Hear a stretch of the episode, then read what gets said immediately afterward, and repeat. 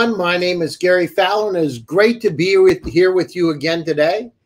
I'm the CEO, co-founder of GSD Get You Done Venture Studios, a premier AI and quantum venture studio. This is my show, GSD Presents Silicon Valley AI in Tech. I'm a serial entrepreneur, 17 companies, have been involved in two unicorns. We're on the original management team at Click Software, a Haifa, Israel-based company that we brought to Silicon Valley sold to Salesforce for 1.35 billion. Again, I was on the original team, and also Yva.ai, an AI HR tech company that I co-founded five and a half years ago with Dr. David Yang. Love artificial intelligence and quantum computing. Uh, love cybersecurity. And it's with that and also farming 4.0 and agriculture because as we know, by 2050, we're going to have to double the amount of food supply in order to feed the planet. We're going from 8 billion to 13.1 billion population on the planet by the end of this century. We got to figure out how to feed them. We got to do it right. We got to do it effective, and we better get ready soon. And with that, I'd like to introduce Ohad Zuckerman from Copia. How are you, Ohad? Great. Thank you very much, Gary. How are you doing? Uh, I'm great. It's great to have you on my show today. And um, so tell us a little bit. You know, I, I know you went to Kellogg uh, in Israel. So how was that for first your MBA? All, uh, yeah, first of all, it's a joint MBA between Kellogg and the Tel Aviv uh, University, the Recanati School of Business. So uh, this is a very unique program for uh, executives that uh, coming from different companies. The companies have to push them and to pay for it um, and it's part of their uh, preparation for becoming CEOs or high-level executives. Um, the good thing about Kellogg is that uh, it combines both Israeli and American um, uh, professors, as well as visiting other Kellogg uh, uh, branches in other places like India or, or Hong Kong. And uh, the best thing is that we have people coming from many places also expats and also people from the Palestinian Authority. So everything is taught in English, even though we are in Israel. Um, the strength of the program not only uh, are the studies and the very good uh, case studies that we uh, learn, but also the fact that uh, we can then use the amazing network of Kellogg globally. So we have access to alumni, club and uh, you know this is something that uh, makes things very easy. If you look for somebody and you know that uh, this person is from kellogg the person will answer your mail in a second. That's a very very strong and powerful uh, uh tool and we can use it and we do. Oh that's fantastic. So you know so your undergraduate degree if i recall was in um, vegetables and field crops and genetics. So i mean it seems like your entire career You've been been involved from you know uh, early on Elon Bio all the way to we are today from Breedex and uh, etc. So you've been involved in this this uh, you know this community for some time. Yeah, well, actually, egg and food is uh, my passion. I grew up in a family that, uh, uh, with a background in farming, my father and my grandfather and my great grandfather were all farmers. My great grandfather came in 1882 to Israel. He was one of the founder of a small township called Gedera. And uh, my grandfather and my father were all farmers. And as a kid, I used to work uh, in the orchards and in the vineyards. Uh, in 1952, my father founded Zeraim Gedera, a seed company uh, that was breeding vegetable seeds and, uh, and, and field crop seeds as a kid, I was working in the farm every summer vacation. Um, then I went to biology class in school. Then I studied agriculture, and uh, it was just natural for me to go uh, to the family business. And uh, the thing is that uh, you know, as a kid, I was fascinated from from learning how how food is made, and uh, you know, as a city boy, when you go out to the fields, it really makes you feel great. And I fell in love with that and since then that's that's my focus no i know what you mean I, you know i grew up on the side of a mountain in pennsylvania in a 500 person village and i mean the way we would make money is to detassel corn you know and and uh, i had to ride my bike over five miles to see my friends. So I know what it's like growing up in the uh, farming community. When we grew up, if it was black and white and it was big and had horns, it was surely a cow. It was a little bit smaller, it could be a goat. I mean, we kept it simple, stupid. I had Amish on the right, Mennonites on the left. So very and a good uh, open, clean place to grow up. You know, when you grow up in a farming community, it's a whole different. You get up in the morning, you got to work hard, you go to bed late, and you don't even think about it. You're so busy, you don't have time to think. So that's the good news. So you went down through that. You did Kellogg. You graduated from university with a specialization in agritech. Then you've gone down through. How did you come to where you are today, OHAD, Decopia? I mean, you've gone down through in each one of those uh, companies you've been involved in. Um, yeah.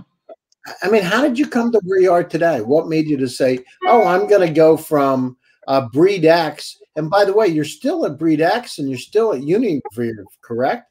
Yeah, yeah. Well, the story goes like that. Um, Zeraim Gedera uh, was my school. Uh, I learned there everything I know about business, almost 20 years started as a tractor driver, ended as the CEO. Wow. Um, I, I, sold it uh, twice, once to a private equity fund, Markstone, and then to Syngenta. And after nine months in Syngenta, I felt that uh, it's about time for me to go on. Now, my belief is that uh, a manager can grow up as a manager only if this person is doing something new that he didn't do or she didn't do before. So I said, okay, I was offered to run a company which was 10 times bigger than Zeraim there, but I said, no, it's just more of the same. And then I said, maybe I'll go to the startup worlds. And then I founded Univerve together with a friend. The Univerve still exists today. It's a microalgae based company that uh, developed uh, an amazing uh, uh face mask, and uh, my partner still manages it. Um, so uh, then in 2014, actually, a friend from Kellogg that was studying a year below me um, came to me and said, "Listen, I'm going to open a fund uh, that will deal in ag and food. I come from the food business. You come from the ag business. Maybe you'll be my consultant." I said, "Okay, no problem." I started as a consultant. Then I became a partner, a managing partner. And again, I did something I didn't do before. I started with a company, a big company. Then I moved to the startup world, and today it's a fun. And every time that you do something else, you grow up as a manager. You learn new things, you learn new terminologies, you learn new business models, and that's the way to develop. So I'm very happy with that. Um, one thing I didn't do yet is to take a company IPO, but it doesn't matter too much. Um, I'll tell you a secret. My password to Copia's directory is my last job. Oh, that's interesting. That's that's fantastic. So I got a question for you. Tell me a little bit about uh, you know you developed with Breed X. You developed the cherry tomatoes. It says with exceptional taste. What's the deal? How do you develop a cherry tomato? Because by the way, I love cherry tomatoes. But how do you? What's around that? What kind of you know plant genetics, or how do you come up with a tomato that's better tasting than other tomatoes on the market? that's a good question. Uh, so the first thing uh, I would say, the first challenge is to use traditional methods, the, the usual way of breeding without any genetic modification. That's one thing. Mm-hmm. Uh, so you look for mutations in, in, the wild, and then you try to isolate and identify the genes that uh, code to certain traits like taste, and I will explain in a minute. In a minute. And then you try to do back and to bring these genes into the tomatoes that you have today, which taste as usual tomato. So we found the genes that uh, uh, change the sugar profile of the tomatoes and add more fructose and sucrose and glucose, and they also change the ratio between acids and sugars. And therefore, you got the tomato which is much, much tastier. And now we're working on the next stage, um, to increase also the flavor. You know that there is a difference between taste and flavor. Taste is just taste, but flavor is taste plus aroma. And there are some terpenes that uh, give the tomato its, its uh, smell, but also it affects the taste, or actually the flavor. Mm-hmm. And so we are now working on adding these genes as well to the next generation of tomatoes. So we will have tomatoes with different sugar profile and with the smell that is so strongly affects the taste. Uh, the prototypes are already there. Um, I've been there like two weeks ago. We made a, a testing panel, organoleptic panel that I'm a member of, and uh, it looks fantastic. It so I, you're making me hungry just thinking about it. I think about slicing them in half and a little salt and pepper, and then you're all set. But you know, aren't tomatoes? I remember reading about this thing like in the 1800s in the U.S. Actually, tomatoes were considered considered a fruit, and uh, it. You know, you're talking about high fructose. That starts to sound like a fruit. That doesn't sound like it is. Botanically, it is. Botanically, a tomato is a fruit. Cucumber is a fruit melon is a fruit. Squash is a fruit. Mm-hmm. You know, pepper is a fruit. They're all fruits botanically. Interesting. And now you're going to put more sugar on them to make them taste better because people love sugar. That's great. That's, right. That's fantastic. Okay, so let's fast forward. Tell me what you're doing with Copia and you know where you're interested in investing what kind of projects you have today what do you see for the market in the future and you know how important is it okay so first of all copia is a, a fund that invests solely in israel. This is our first fund. Our second fund that, uh, for which we're going to start uh, raising funds in a few months is going to invest also outside of israel. But copia is this this fund invests only in israel. Um, uh, first of all, we have a, a very a, a strong strategy. Um, our strategy and our vision is to increase and to improve sustainability across the supply chain of food, from the genetic to the plate, plants, animals, whatever. So, with having sustainability uh, in our head, um, uh, we and, in Israel in our head, you know, these are things that uh, come together um, Israel uh, needs to be self-sufficient because of security reasons, and therefore there is and there was a huge investment of the government in uh, public research in universities and research institutions to increase yields and to enable Israeli farmers to really excel and have high quality uh, uh produce in uh, very high yields. Um, and not uh, so in, case of trouble, we won't have to rely on import. Um, so in Israel, we have a huge amount of research institutions that really focus and work on agriculture and food technologies. Um, when we founded Copia in 2014, this was the situation. More funds than companies. Okay, so uh, we uh, developed a different uh, strategy uh, based also on my experience in Zeraim Gedera.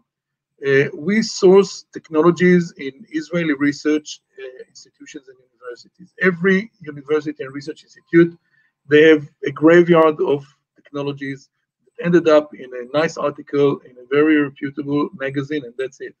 Uh, but nobody really took it to the market. Globally, it's about 1% of the academic knowledge that is commercialized globally. And One, the reason is that that's amazing. And yes, and the reason is that uh, academic guys and business guys don't speak the same language. Mm-hmm. They'll speak about genes and about the uh, about certain fungi, and the other ones speak about dollars and market share. And these two terminologies don't uh, work together. Um, and sometimes also there are conflicting interests. Sometimes the public, the, the, the scientists want to publish an article in order to get promoted in this in his institute, but the businessman says, wait, wait, wait, wait, I want to register a patent, don't publish. So we have to know how to a bridge between these two creatures. And we speak both languages, we understand the uh, needs, wants, culture, and, and this is we work. So what we do, we look for uh, technologies that, uh, first of all, meet our uh, uh, sustainability criteria uh, they have to mitigate food security, food safety, climate change. We we uh, uh, set our uh, we work with the the goals, the SDG goals of the UN. Actually, we have, if I'm not mistaken, seven goals that we have adopted as the first thing that a certain technology should be able to accommodate. like uh, issue with hungers and good health and, and the climate, life uh, on Earth, life on, on, the seawater, partnerships, lots of things. And the, idea is that uh, if we see that technology meets our criteria, and then also that the researchers are good researchers, and people you can work with, and they have a good track record, this is the first barrier. Okay. After that, we have the usual uh, criteria of a fund that the market should be big enough, that uh, the, that it should be answer a, a, real need and not an incremental uh, improvement, um, that uh, there will be IP there, that the business model will be something that the market can digest, all the regular things that a VC will look at. Okay, so um, we have a very wide range of, of issues. And as an impact fund, we also uh, uh, trying to do social things. Uh, for example, it's already the second year that we have uh, uh, decided and actually executed a competition only for women entrepreneurs in agri-food uh, area. And this year, we're also trying to invest in, in two of them. so we'll have more women entrepreneurs in, in, in our sphere. Um, and in our next fund are going to be three more women that will be involved. So basically, uh, that's something that we put attention to as well. Um, and I think that, uh, you know, eventually, uh, if you look at our uh, uh, portfolio, we've got 26 investments in eight different research institutions in Israel and two startups to complete our range of products mm-hmm. and offerings. Um, and both of them are dealing with issues of food and also involve, you'll be surprised, things that you like, like AI and machine learning. I'm loving because, Yeah, because precision agriculture is mm-hmm. one of the things going stronger and stronger, and it comes into all the domains of, of, of, agriculture. Um, so, um, you know, a part of the uh, fact that we have 28 uh, investments, we're still looking for investments. We didn't invest everything that we uh, raised. Um, we have uh, six project leaders that help us to manage the portfolio. They are uh, each one is represent is working on a different domain: um, crop protection, food, uh, genetics, uh, aquaculture, animal husbandry, and things like that. And uh, this way, we are able not to lose span of control uh, when we are working with 28 projects. We're only two and a half guys working in the fund. So um, if you look at the startups that we have, coming back to that, um, one of them is called FarmC and the other one is called To-Be. Uh, FarmC is a, a, company that is dealing with the uh, uh, animals, starting with pigs. Um, there is a huge effort in the world to come up with the culture meat.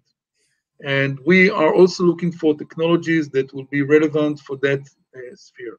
However, we believe it will take a lot of time uh, until it is uh, widely commercial and affordable. And until then, you need to feed the world.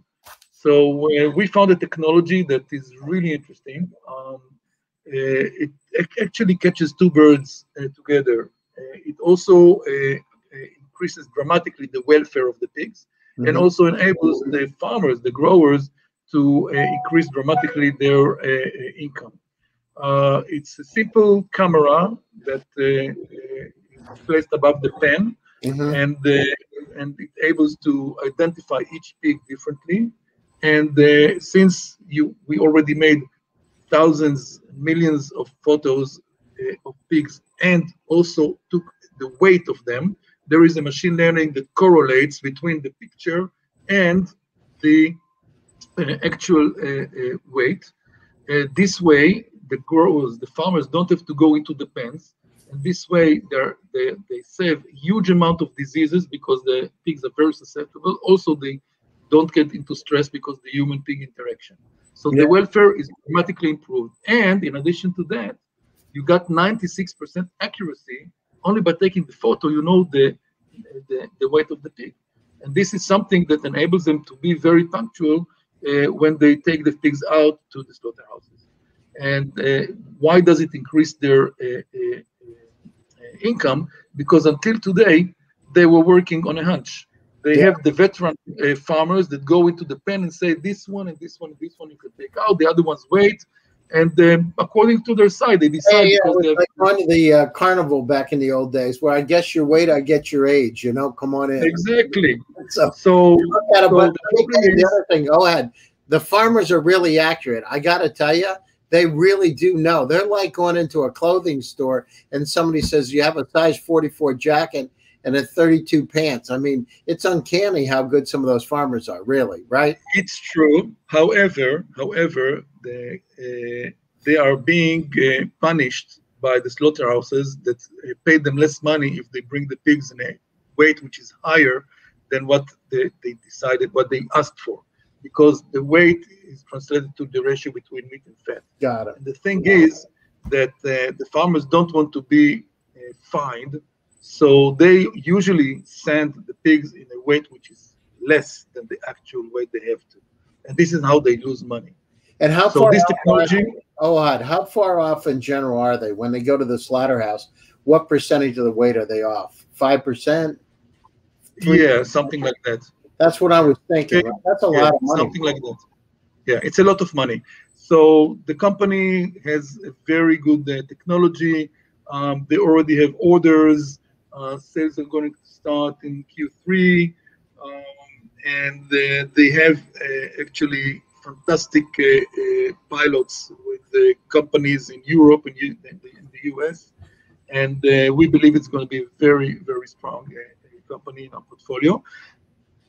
The other one is not less and maybe even more interesting because it solves a global problem.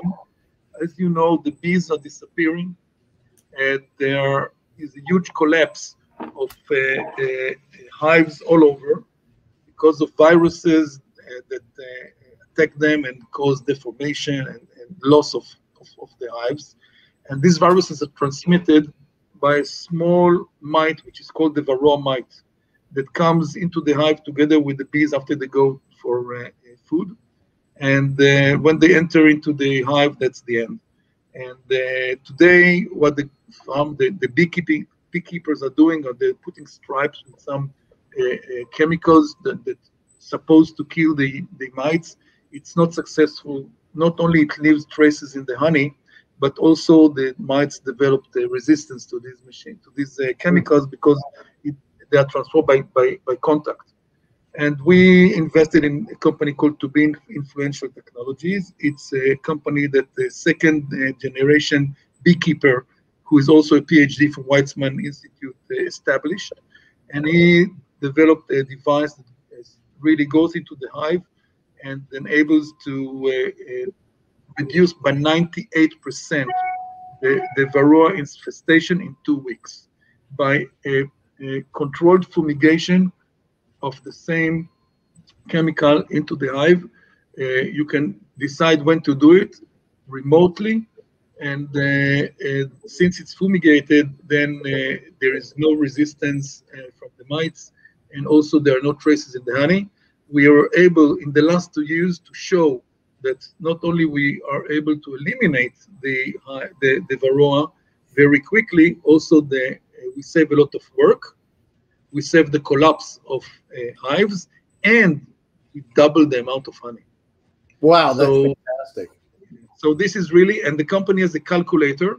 They ask the uh, beekeeper a few questions, put the answers, and they show him how much, how many dollars is going to save per hive per year. That's a killer. The company has already orders. Again, Q3, they're going to uh, start selling. Uh, after we have proof of concept, uh, a commercial proof of concept in Israel, we plan to go to the US and to New Zealand. So these are the two stops that we have. We are looking into more startups, and we just formed some new companies together with some uh, uh, other uh, uh institutions.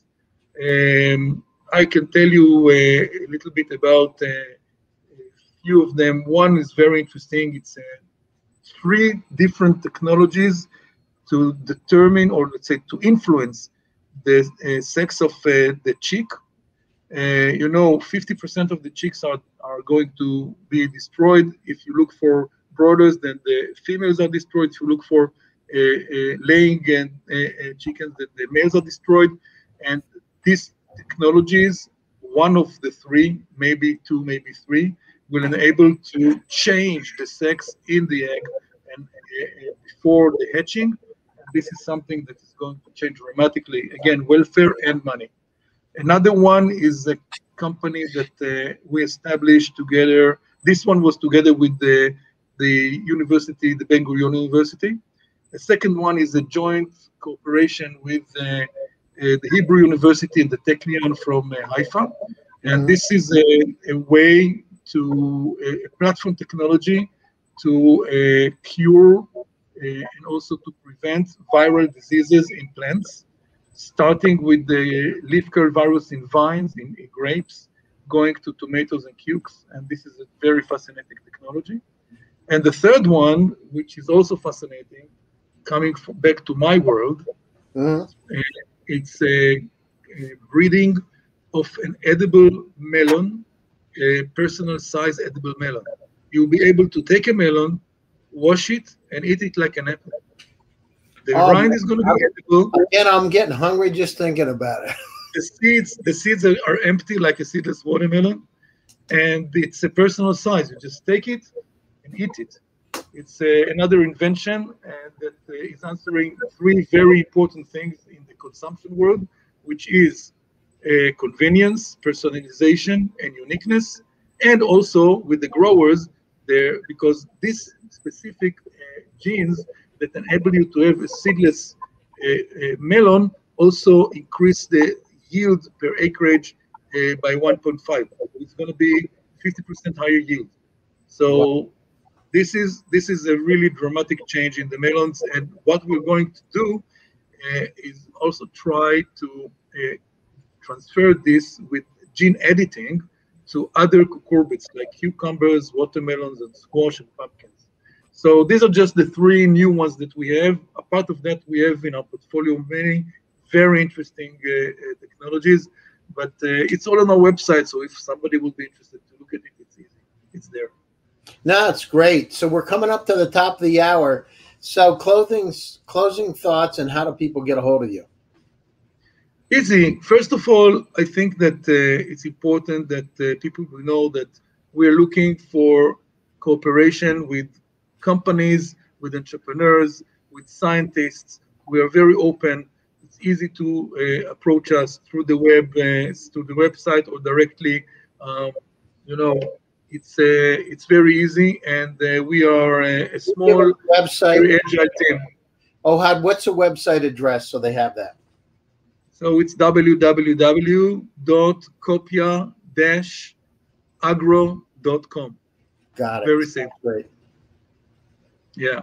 And, uh, you know, the best thing is that uh, uh, we are open also to learn uh, new things. Uh, we don't think that uh, Israel has everything here. Uh, we also want to build connections with uh, scientists and companies uh, outside of Israel so that in our next fund, for which we're going to start raising funds very quickly, uh, we'll be able to also look at that. Uh, Israel is not the only place uh, that you've got very good people that try to promote agri-food. That's super. So, you know, I want to thank you very much, Ohad, for coming on my show today. It's great having you here to my audience, listen, we've got challenges in the world.